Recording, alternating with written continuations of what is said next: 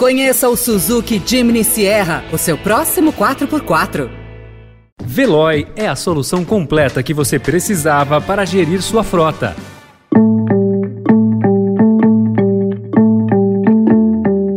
Olá, começa agora mais uma edição do Notícia no seu Tempo, podcast do Estadão para você ouvir as principais informações do jornal. Entre os destaques desta segunda-feira, 21 de novembro de 2022. With tolerance and respect, we can live together under one big home. So we gather here as one big tribe, and Earth is the tent we all live in. A abertura da Copa, que teve pedido de paz, inclusão e união dos povos. A aprovação do governo de São Paulo em repassar mais ICMS às cidades que melhorarem o ensino. E com Ilan Goldfein, Brasil chega pela primeira vez ao comando do BID, o Banco Interamericano de Desenvolvimento. Estadão apresenta Notícia no seu tempo.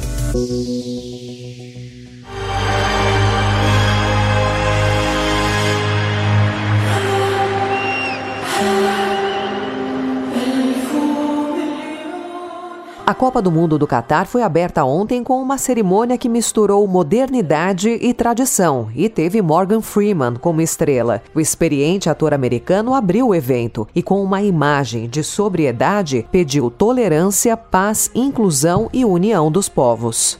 How can so many countries, languages, and cultures come together if only one way is accepted?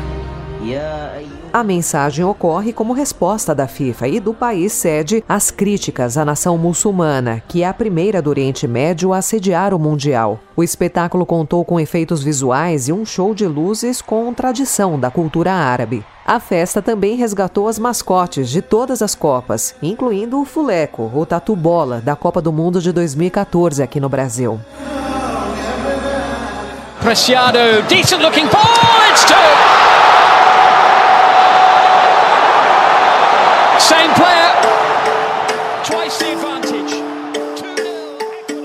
Seleção sem tradição em Copas do Mundo, o Catar se tornou o primeiro anfitrião a ser derrotado em uma estreia de Mundial. No jogo que abriu a competição, os donos da casa levaram 2 a 0 do Equador.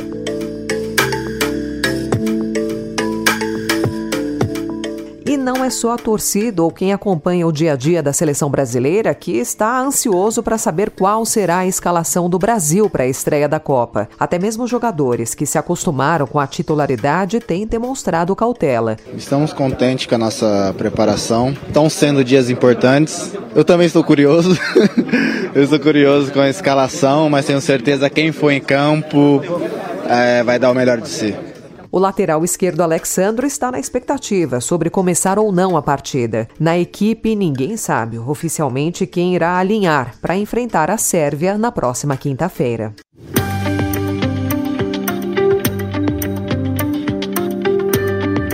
Política, o Estadão também informa hoje que, com atraso, o governo Rodrigo Garcia aprovou este mês uma lei que prevê nova distribuição do ICMS para cidades paulistas, levando em conta a melhora na aprendizagem dos alunos do primeiro ao quinto ano da rede municipal. Com a mudança, 13% da parte destinada aos municípios, que é equivalente a 8 bilhões de reais, será repassada, seguindo esse critério. A legislação atende uma emenda constitucional de 2020 que exigia que todos os estados aprovassem a medida até agosto deste ano. O chamado ICMS educacional é inspirado no Ceará, que em 2007 adotou o modelo e hoje é exemplo de ensino de qualidade no país. A partir de 2023, alunos das prefeituras paulistas terão de fazer uma prova do estado e o desempenho ano a ano será levado em conta. A menor desigualdade no ensino também é premiada. O repasse de verbas, no entanto, só começa em 2025. A nova avaliação dos alunos será discutida na transição e será feita pelo governador eleito Tarcísio de Freitas.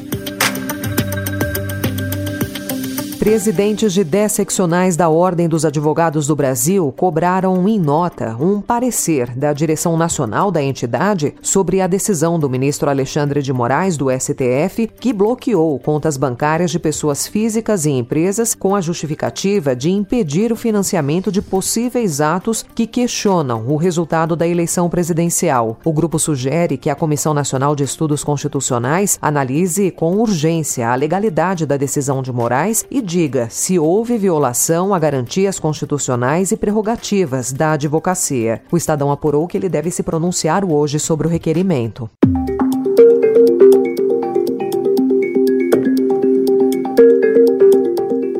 Pela primeira vez na história, um brasileiro vai presidir o Banco Interamericano de Desenvolvimento, o BID, com sede em Washington, nos Estados Unidos. Em eleição realizada ontem, o ex-presidente do Banco Central, Ilan Goldfein, foi eleito com folga para um mandato de cinco anos. A posse dele está marcada para o dia 19 de dezembro.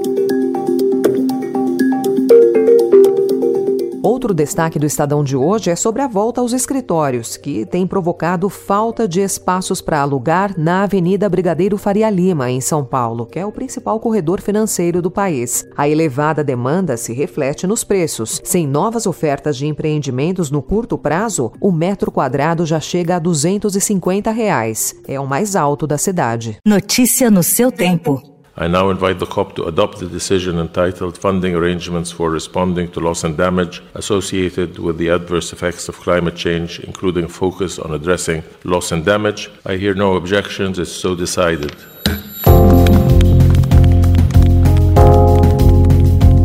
O acordo para a criação de um fundo de perdas e danos voltados aos países vulneráveis aos efeitos das mudanças climáticas, anunciado na madrugada de ontem pelo presidente da COP27, Sameh Shoukri, ao fim da conferência no Egito, é um avanço histórico sem precedentes. O fundo dará recursos aos ameaçados pela subida do mar, migração em massa e desastres. Mas foi pouco avanço em relação ao corte de emissões de gases geradores do efeito estufa. União Europeia, China e Estados Unidos não se comprometeram com limitações ao uso dos combustíveis fósseis. Para observadores, o debate não apresentou resultados.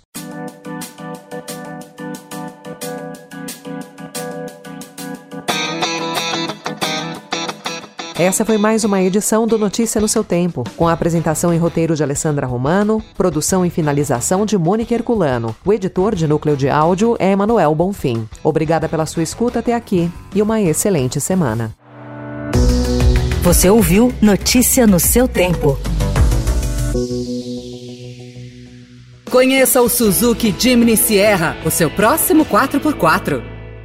Procurando a rota mais inteligente para gerir sua frota? Veloy é a solução completa que você precisa. Acesse veloy.com.br/empresa e descubra um caminho prático e eficiente para a gestão da sua empresa.